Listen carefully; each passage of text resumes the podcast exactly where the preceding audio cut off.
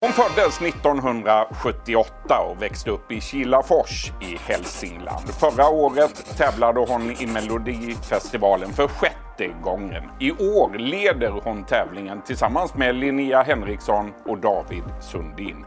Varmt välkommen hit, Lina Hedlund. Tack så mycket.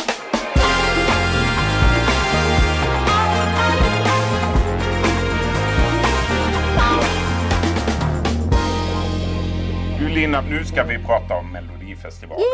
2002, då tävlade du för första gången. This is a big time ramalan party going on. Så gick den låten. Visste du inte det? Jo, det visste jag. Jag var där, jag var på plats. I remember you. Var du snäll då? Ja, eller det är klart att jag var snäll. Okay. Du framförde den här låten tillsammans med syrran Hanna. Vad minns du av tävlingen?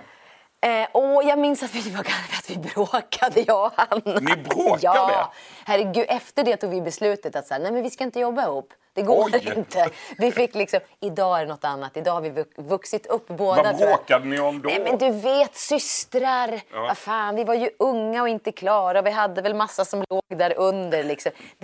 Jag tror också att vi, när man känner varandra så väl, så kunde man inte heller hålla någonting för sig själv, utan man väldigt så här, och vi är båda ganska så här öppna och inkännande mot varandra. Sen var det jättekul också, men Vi tog oss till final. Nej men alltså det var fantastiskt, och vi hade ju fantastiska kläder av Lars Wallin. Och det kändes som att vi var nästan de första som gjorde någon slags shownummer. Mm. Tar jag för mycket när jag säger att vi var de första som gjorde ett show? Kanske. Kläderna fick i alla fall väldigt mycket uppmärksamhet. Ja, och man kallade för att gud, showen är mycket större än låten. Och då var det ena med det tredje. Och idag, eller jag tycker ju att kläderna, det är ju liksom sång, eller det är text, musik och kläder för mig i ett liksom melodifestival. Det är lika viktigt, för det är ett uttryck i kläderna också. Det säger mycket. Så det var, en jättehäftig resa.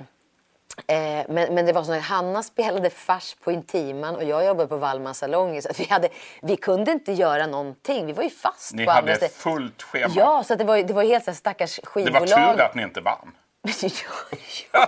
Ja, men det var ju också konstigt. Vi kunde inte ut och göra ett enda gig ihop. Men det var någon mening med det också. Ja. Året efter, då var du tillbaka igen. Då var du ensam på scen och då hette låten Nothing can stop me, here I go, bye bye, see you never. Och då blev du 4 i andra chansen. Ja. Det gick ganska bra då också. Och vet du vilka jag satt mot i andra chansen? Nej, det minns jag inte. Nej, det var en grupp, förstår du, som hette Alcázar, som hade en låt som hette I am not a sinner, var det så? Ja. Och det var Alcázar som gick vidare, och en grupp som hette Bubbles som hade Knock You Out.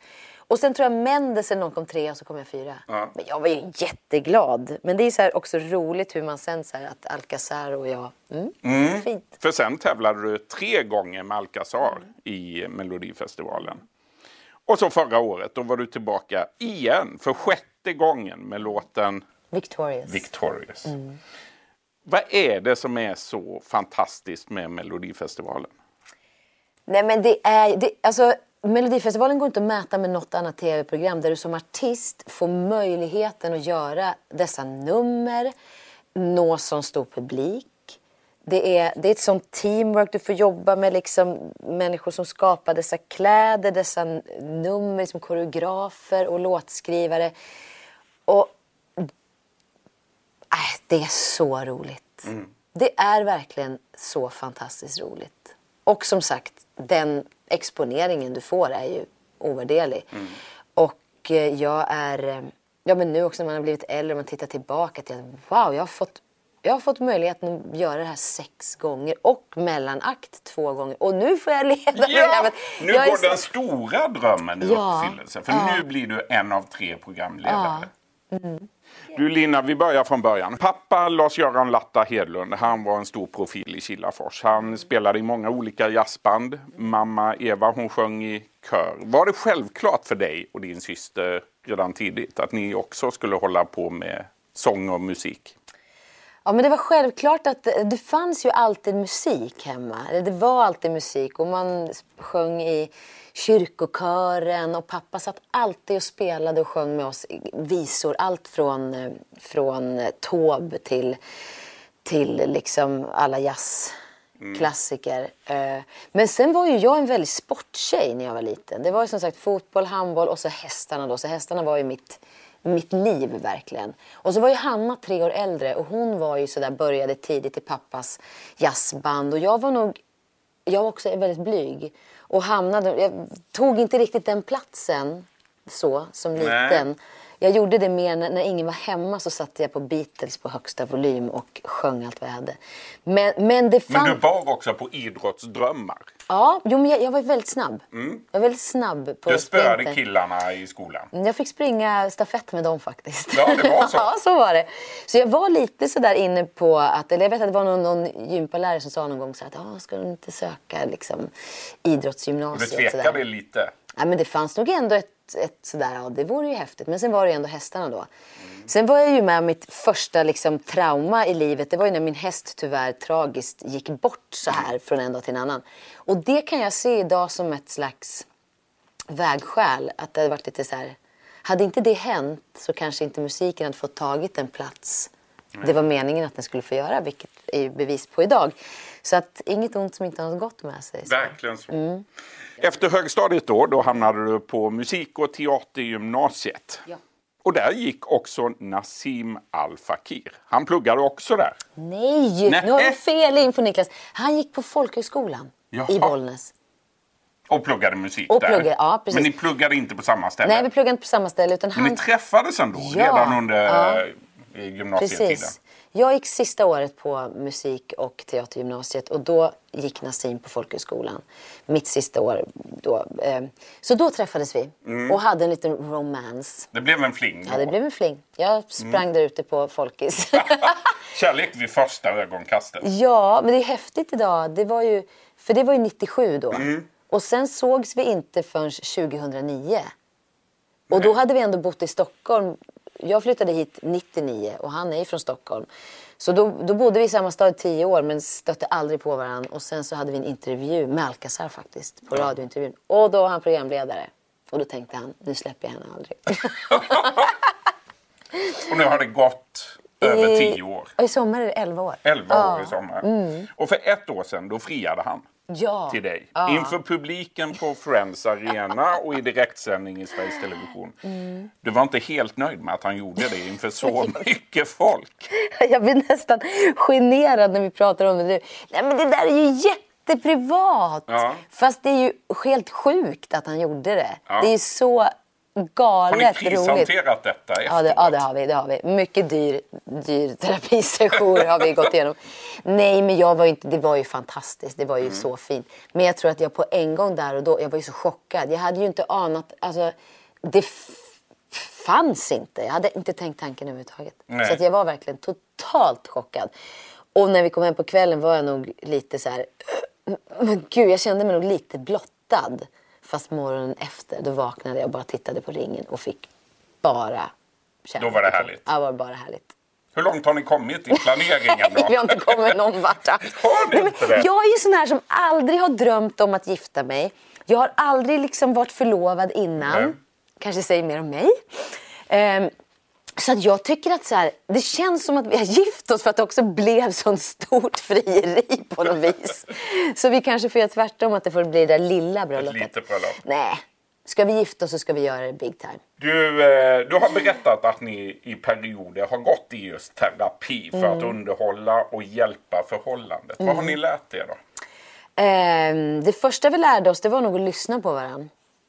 Istället för att fightas om vem som skulle prata mest. Och det, var det en sån fight? Ja, nej, men jag tror, och utan att vi riktigt förstod det. Men vi fick hjälp i terapin att just förstå det, att är det viktigast att få prata eller faktiskt höra vad den andra säger. Och det är faktiskt väldigt viktigt att höra vad den andra säger. Det är klart att det är. Och lyssna. Och också ta till det och verkligen försöka förstå vad den andra försöker mena och säga. Så att det har hjälpt oss jättemycket och jag känner att jag är stolt över att vi har gjort det, för att det har varit världens bästa investering för oss. Det var värdefullt. Ja, det var så värdefullt. Och när man har familj så är man ju också, man har ju liksom skrivit under ett livslångt företagsavtal på något vis. Och då för oss, och jag är glad att vi båda delar den inställningen över hur viktigt det är att vårda den relationen. Så att, ja, det har gjort oss starkare än någonsin. Härligt. Mm. Efter gymnasiet, då uppträdde du på Finlandsfärjor. Du åkte med Sunwing till Rhodos. Du var på Wallmans salonger. Yeah. Och så 2007, då behövde discobandet Alcázar en ny medlem. Ja. Hur gick det till när du fick jobbet? Det gick till exakt så här. Jag kände ju Andreas lite grann, och Tessan också lite grann. Men Andreas och jag, vi kunde ändå hänga och vara ute och parta lite grann. Och jag spelade musikalen Cabaret med Peter Jöback i huvudrollen. Fantastisk uppsättning. Och så kände jag att nu vill jag ut i popsvängen igen. För då hade jag gjort Melodifestivalen några år tidigare, men sen hade det blivit musikal några år. Och då, precis då, ringer Andreas Lundstedt och frågar om vi ska ta en fika. Och då satt vi oss på Vasagatan på Wayne's Coffee. Det ligger något annat där nu. Jag vet att jag hade något grönt på mig. Så konstiga detaljer. Och så sa han rätt ut att jag känner mig inte färdig med Alcázar. Jag vill starta upp bandet igen. Skulle du vilja vara med? Och då var det liksom, hade han nämnt det här för Peter Jöback, att han ville starta upp Alcázar. Då var det Peter som faktiskt sa Lina Hedlund, henne. Och då kände jag, hade väl Andreas också så här, ja men det är klart. Och det var ingen tvekan från din sida? Jo, men det var inte självklart, för att jag hade precis i dagarna innan där börjat så här, ringt mina gamla kontakter och börjat boka upp möten för att säga, fan nu vill jag ut i popsvängen igen. Så att när han kom med den här förfrågan, då var det lite så här, oj, jaha, okej, men jag hade ju alltid haft ett gott öga till Alcázar och gillade det de stod för och alltid älskat show, både det här med dansen och sången och uttrycket. Så då tog jag en lunch med min goda vän Anneli Rudé, som jag spelade med i Cabaret, och sa, Anneli, jag har fått förfrågan om Alcázar, och hon var bara, kör, det är klart du ska göra det, jag tackar jag. Men du, den 31 december 2018... Då var det sista spelningen. Varför då? Varför la ni ner? Varför slutade ni? Ja, men det är ju så att man behöver ju på något vis stänga en discoboll för att kunna... eller man måste kliva ur discobollen, stänga och så se vad det finns för mera liksom, områden där ute och få stega upp lite nya vägar. Så att vi... Det började faktiskt med en selling point från produktionsbolaget när vi ville göra en till show. För då fyllde jag Alcázar 20 år och då kom det faktiskt därifrån att så här, men hörni, 20 år, ska vi inte säga att det här är en farewell? Och då landade det lite olika hos oss tre. Tessan kände väl ganska snabbt att så här, ja men jag är nog klar, 20 år liksom. Och jag stod någonstans mitt emellan och hade liksom ett innan Alcázar och har alltid känt att, för att man har känt den ödmjukheten att så här, någon dag tar det slut, då kommer jag behöva göra något annat. Och Andreas var ju någonstans den som stod där från allra första början ensam och plockade in Tessan och Annika och Magnus. Han ville så, fortsätta. Det kan jag inte tala för honom. Men jag tror nog att det kanske... Det landade självklart för Tessan på ett annat sätt än för Andreas. Och jag var inte heller självklar i det från början. Men jag är oerhört tacksam för att vi tog det beslutet, att vi valde att säga tack, att vi fick möjligheten att göra det med en slut farewell tour liksom, som gick fantastiskt, och det är bara med kärlek jag pratar om Alcázar.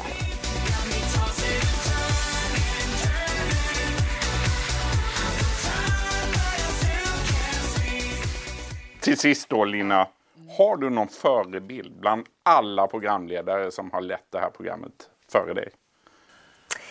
Ja, det har jag. Men det finns ju många. Men den som dyker upp i mitt huvud först, det är Petra Mede. Ja, jag tycker att Petra är... Jag har alltid gillat henne skarpt. Jag tycker hon är vass. Hon kan vara liksom grov. Och jag tycker hon tar upp det som händer i rummet. Det känns som hon liksom är manusstyrd, men alltid med en spontanitet och en så här glimt. Och jag känner mig alltid så här, okej, nu är det Petra. Nu lutar jag mig tillbaka och känner mig trygg. Linnea Henriksson och du och David Sundin. Hur funkar ni ihop? Vi funkar så bra. Jag älskar dem. Det känns så, det känns från första gången så här, det här. De är så fantastiska människor, de är ödmjuka, hjärtat på rätt ställe, och jag tycker de är fantastiska inom sina yrkesroller också, och har liksom följt dem båda två. Så att vi är, och så har vi en kärlek till Melodifestivalen alla tre. Vi har följt det sedan vi var små. Så att det Melodifestivalen har betytt någonting för oss på olika sätt. Så att vi är så redo att få... Ni är så redo. Ja. Hur förbereder man sig inför det här uppdraget? Man repar och repar och repar. Och det har och repar. Ni gjort i veckor. Det har vi gjort. Fast, men det är också så här... Nu repar man ju ganska mycket och har liksom många nummer och texter och danssteg i huvudet. Så att nu vill vi komma ner till Linköping och bara så här... Okej, program nummer 1. Lina Hedlund, stort tack för den här intervjun. Och tack. Stort lycka till. Tack. Du har lyssnat på en podcast från Expressen. Ansvarig utgivare är Claes Granström. Ett poddtips från Podplay. I podden Något Kaiko garanterar röskötarna Brutti och jag Davva dig en stor doskratt. Där följer jag pladask för köttätandet igen. Man är lite som en jävla vampyr. Man har fått lite blodsmak och då måste man ha mer. Udda spaningar, fängslande anekdoter och en och annan arg rant. Jag måste ha mitt kaffe på morgonen för annars är jag ingen trevlig människa. Då är du ingen trevlig människa, punkt. Något Kaiko, hör du på Podplay. Därför är gardinerna.